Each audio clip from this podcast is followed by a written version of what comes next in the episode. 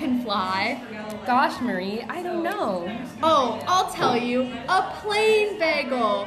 Welcome to the Plain Bagels Podcast. I'm Marie. I'm Madison. And today we are going to be covering St. Thomas Aquinas' influence on the church. And later we're going to be joined by special guest Hannah Franz. Stay tuned.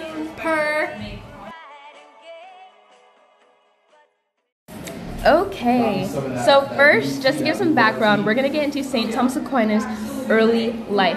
So the first thing that I see about him is that he's from Italy, which I find quite interesting. I do love me some spaghetti, some lasagna, all that good stuff, Olive Garden. What about you, Marie? Yeah, Olive Garden is definitely the best. Those endless breadsticks really are amazing. They just hit different. Yeah, so St. Thomas Aquinas was born in 1225, which is almost 800 years ago, and his legacy still lives on today. Who does that remind you of, Madison? Betty White. Betty White was such an icon. She was, for sure. So, growing up, St. Thomas Aquinas seemed to kind of have his life planned out for him. No matter what, he was always going to go into religious life. He, as a teenager, really wanted to be a Dominican friar. Does that sound like something you'd want to do, Madison? Absolutely not. You would not. Well, that's not allowed, is it? Since we're like girls? Yeah, I guess that's fair. But me personally, no. But it's good that, like, I find it interesting that his parents wanted him to go into something religious, like the Monte Cassino, and then he also wanted to do something religious. They just didn't line up the way he wanted them to. Exactly. And I wish those were the kind of problems I had with my parents. For real. Oh my goodness. But eventually, after a couple years, he was able to convince his parents to finally send him to the University of Paris, where he began to study to be a Dominican friar, which was his dream growing up. And what's more interesting about that is that he did end up going to Monte Cassino in about 1239, and he spent 9 years there, and he was in a sanctuary of spiritual and cultural life, but he was forced to return to his parents because the emperor expelled the monks because they were too obedient to the pope. Oh my. That's interesting. That's crazy. That's like us not listening to Principal Kowalski. Exactly. It really is. That's interesting. Anything else you find interesting about St. Thomas Aquinas? So, when he went to University of Paris, he studied under two main people, Albertus Magnus and Roger Bacon.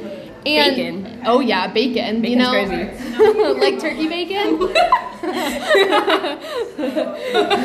Okay. So, during the time that he was being educated, there were a lot of people who were going into this new era of a mix of Arabian and Aristotle, and this was something the church did not like. They were like, this is not what we teach, this is not okay. So they tried to X out and block these people. And St. Thomas Aquinas was like, stop, no thank you.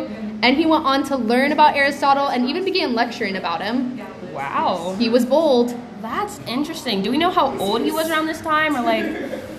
It looks like he was probably middle-aged, 30s to 40s-ish, so he was a little further on in his life, but still pretty young to make a difference. That's interesting. He kind of ate them up, bro. Honestly. Man. And didn't you say something about him having a lot of siblings? Oh, yeah. He was the youngest of at least 9 kids, maybe more. At least. At least. At least is crazy. And I'm the youngest of 8, and oh boy, is it tough. Oh boy! Wait, 8? Oh, you are. Oh, I am. Me personally, I wouldn't take that. Being an only child is everything. Yeah, so he really had to make a difference, because sounds like he's the only one in his family anyone remembers. You didn't have to do his... You didn't have to do them like that. Oh, you know, we can't all be perfect. So yes, that's just a little bit about St. Thomas Aquinas. And so we have our question that we wanted to ask about him and what he had to say about the church. So our question was, how did St. Thomas Aquinas' teachings affect the church, and kind of what did that entail? So, like, what would we do without him, without his teachings, without his knowledge, his wisdom? And we're going to unpack that once Hannah comes. So, thank you for listening to this little preface, and we'll be right back after this short break. Bagels out! Hey, Hannah, have you ever had to memorize 14 Bible verses for your Religion 12 class? No, I can't say I have. Well, I have. We have a solution for you. Drop out of high school.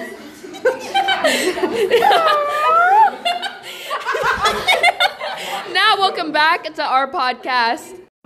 Hey, Madison. Hey. So, why did the priests like bagels so much? Yo no say. It's cause they're holy. Oh my. Welcome back to the Plain Bagels Podcast. I'm Marie. I'm Madison, and we're back with our special guest, Hannah Franz. Woo! Hey, Hannah. Hey, thanks so much for having me on your podcast, guys. Yeah, thank you so much for coming. We appreciate it.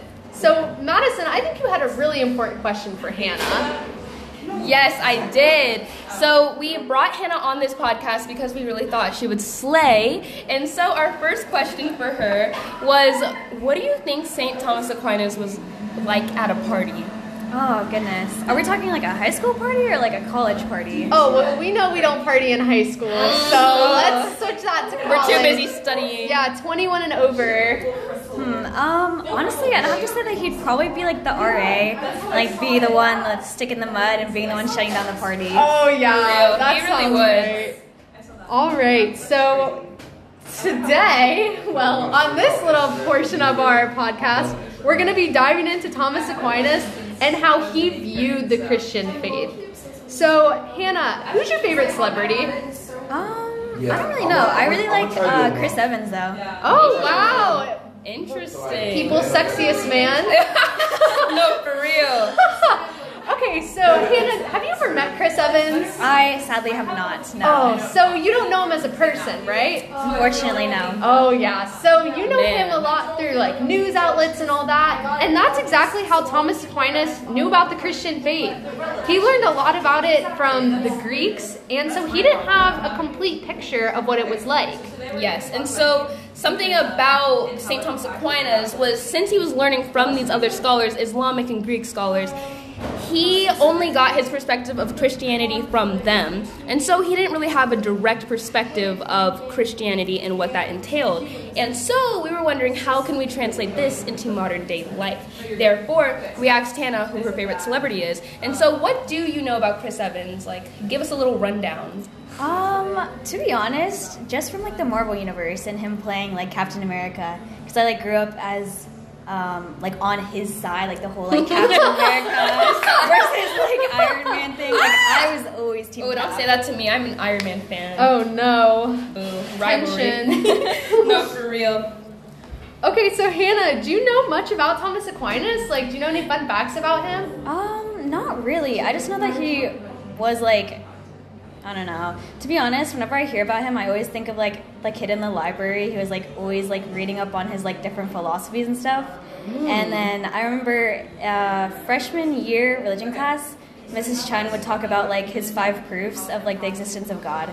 But like that's as far as my knowledge goes. Oh yeah, but that's a really important part. That's how his legacy lives on for 800 years. Exactly, and I think that's interesting too that you mentioned that, just like what you learn in religion class and whatnot, and that connects back to our earlier point that this is all we know about, this is how we get our information from about Aquinas, is from outside sources and from our religion teachers and like people that obviously didn't know him personally, but they know things about him, therefore they can teach us things about him. So that's very interesante. For sure, I agree. Very cool. Yeah. Don't go far. We'll be right back after this short commercial break. See you later, alligator. After a while, crocodile. Hey! So this is our commercial break, and Mr. Avellis, this one's for you. Based on what you've heard so far, what's the average for our grade? Are we getting an A? Are we going to B? Me personally, I think we deserve an A because I think we gave you some really good information here, some nice caveats, and it's also very funny, very humorous. I think our jokes at the beginning of each segment really set the mood, so hopefully you like it. It's the perfect blend of like facts and humor, so for real. Hopefully you enjoy it, and if you don't give us an A, we're gonna have an issue. We're gonna drop out. We're gonna drop out of school. Thanks. Bye. And then together we'll be Hey Madison, why are seagulls called seagulls? Because if they flew over the bay, they'd be called bagels! Welcome back to the Plain Bagels Podcast. I'm Marie. I'm Madison, and we're back with our special guest, Hannah. And over our commercial break, our very important commercial break, Hannah asked us a really good question, and we think that she should share it with our viewers. Yeah, guys, I've always had a question about Thomas Aquinas that has never quite been answered before, so since I'm with the experts, I figured you guys could help me out. My question was, What would Christian practices and policies look like if Thomas Aquinas was not influenced by other religions? More specifically, what effect would this have on the Catholic denomination? That's a good question. And from our research, we haven't found the answer to that question either. We were wondering the same thing. But we do have some tips for future researchers that want to know the answer to this question as well. So what would be required is a complete analysis of the scholars that Aquinas drew from and a synthesis of how the church would be different with their respective influences, which makes sense because, let's be real, if Aquinas wasn't there to influence the Christian church, it would not be the way it is now, especially the Catholic denomination. Marie? Exactly, Madison. I'm right there with you. And to build off of what she's saying, I'm going to talk about the best way to determine what this religion would look like, because Thomas Aquinas is such a foundational person in these practices that it's almost impossible to completely take him out of the equation. But to do so, we'd have to go back and time travel, physically remove him, and then we would research what it's like. Since we haven't quite yet gotten there as far as technology, we would really have to deep dive into every single Catholic tradition that is there and trace its roots back to where it came from. Then from there, we would have to painstakingly remove Thomas Aquinas from that equation to finally determine what the religion would look like. And all those words just exhausted me, so we'll leave that to the future researchers. That's interesting. So what do you guys think it would be like if Aquinas wasn't there? If you just had to guess, what do you think Christianity would be like? I think it would be a lot more strict. There wouldn't be a lot of, influences from outside religions. Because as we talked about earlier with our celebrity example, Thomas Aquinas brought some new perspectives into the church, and he gave them other religions to base their traditions off of, which the church wouldn't have experienced without him. That's a good point. How about you, Hannah? Yeah, I really agree with that. And then also, I think that his proofs are also a really big, part of proving, the existence of God, like I said before. So I think that without those, being a prominent part, it would be really difficult to try and show people that God really does exist, and trying to prove that would be a lot more difficult. Interesting. I think that's a really good point. That's a great point. And I completely agree as well. I think the church obviously would be a lot different, but I think it would be maybe a lot more strict, but it could also be a lot more relaxed, because I don't know how the Islamic and Jewish religions were back in the day, but from Jesus' time we know they were quite strict. So maybe if we didn't have Aquinas, they'd be a little more lax. But that's for the researchers to figure out. That's not our problem. So we think that's enough knowledge for today. So we're going to go ahead and wrap it up. Thank you, Hannah, so much for joining us. Any last-minute remarks? Yeah, I just want to thank you guys so much for letting me be a part of your podcast. It was a great opportunity. Yeah, we appreciate you. You added a lot of great knowledge to our podcast, and you'll definitely be back for our next episode. All right. Bagels out.